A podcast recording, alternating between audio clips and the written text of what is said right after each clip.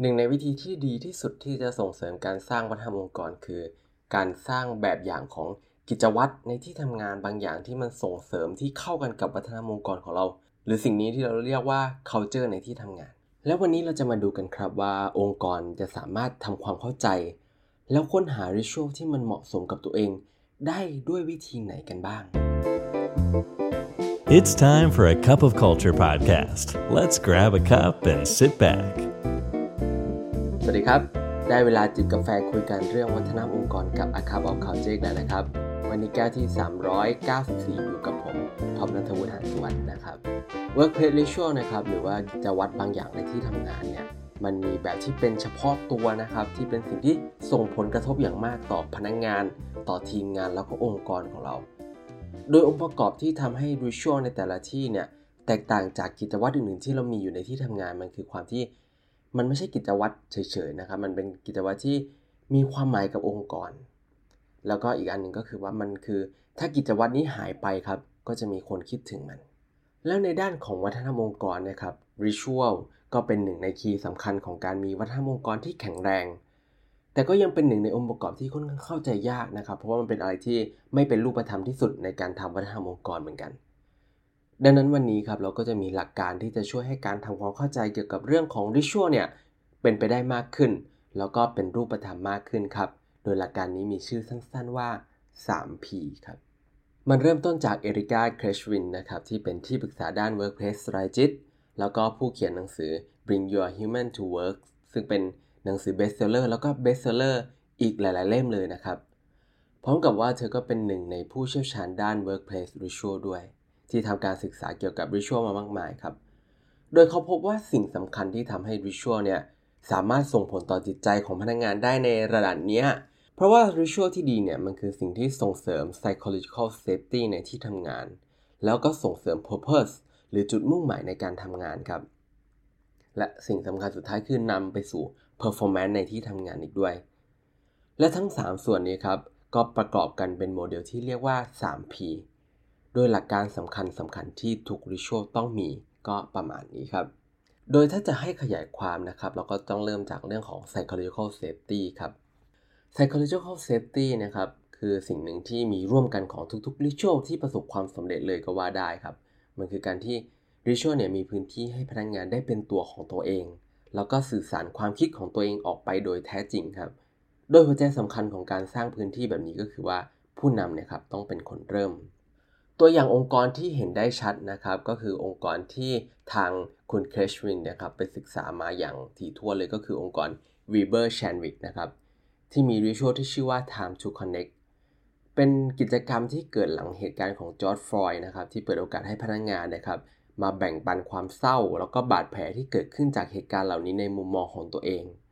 ที่เวลาผ่านไปผ่านไปนะครับ มันเริ่มพัฒนาต่อกลายเป็นริชวลประจำองค์กรครับที่ถูกปฏิบัติกันอย่างต่อเนื่องในทุกๆ เดือนครับเที่พนักงานมาแชร์เรื่องราวต่างๆ ของตัวเองในทุกๆ เดือนกันได้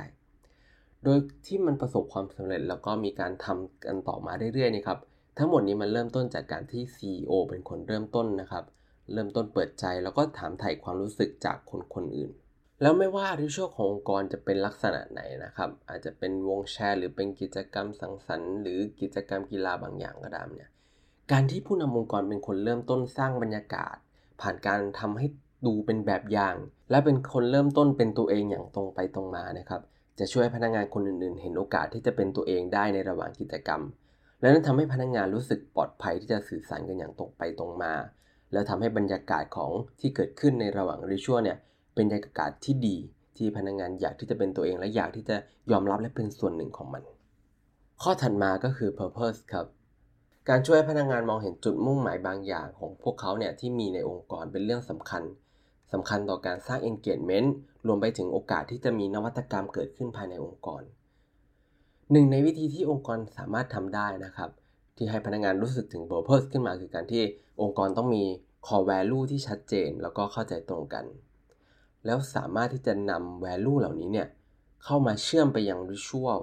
ซึ่งนี่ก็เป็นโอกาสที่ดีที่สุดครับ ที่จะส่งต่อ purpose ไปยังพนักงงานทุกๆคน ในตัวอย่างนะครับแบบ time to connect เนี่ยครับก็เป็นหนึ่งในตัวอย่างที่ดีเลย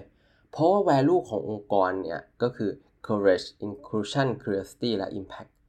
ที่มันเชื่อมโยงไปยังกิจกรรม Time to Connect ได้ชัดเจนมากๆนะครับ โดยเฉพาะในเรื่องของ Courage และ Curiosity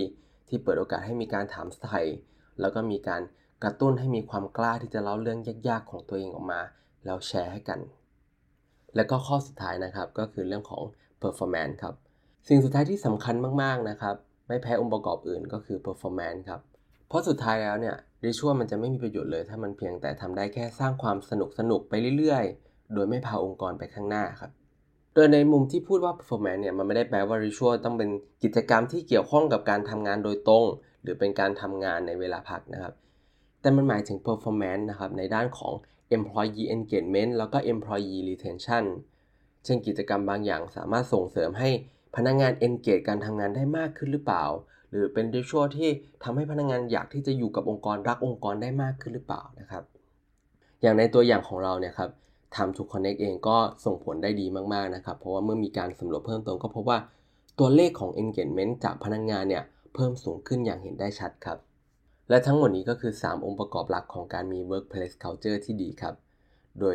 ได้แก่การที่ ritual เนี่ยต้องเป็นพื้นที่พนักงานได้เป็นตัวเองได้ หรือมีการสร้าง psychological safety ให้เกิดขึ้น แล้วก็ ritual เนี่ยต้องเชื่อมโยงไปยัง purpose แล้วก็ value ขององค์กร และสุดท้ายก็คือ ritual เนี่ยมันต้องพาองค์กรไปข้างหน้าครับ โดยทั้ง 3 อย่างเนี่ยเราเรียกย่อๆได้ว่า 3P ครับ ที่ถ้าองค์กรไหนมี ritual อยู่แล้วเนี่ย ก็อาจจะลองสำรวจด้วยทีก็ได้นะครับ ว่ามันตอบโจทย์ทั้ง 3P นี้หรือเปล่า หรือถ้าองค์กรไหนกำลังที่จะออกแบบ ritual อยู่เลยเนี่ยครับ 3P นี้ก็อาจจะเป็นตัวช่วยในการออกแบบได้ไม่มากก็น้อยนะครับ และสุดท้ายนี้ก็อย่าลืมนะครับว่าไม่ว่าจะตั้งใจหรือไม่ก็ตามวัฒนธรรมองค์กรก็จะเกิดขึ้นอยู่ดีครับ ทำไมเราไม่มาตั้งใจสร้างวัฒนธรรมองค์กรในแบบที่เราอยากให้เป็นกันล่ะครับสำหรับวันนี้กาแฟหมดแก้วแล้วนะครับ แล้วเราพบกันใหม่ในครั้งหน้า สวัสดีครับ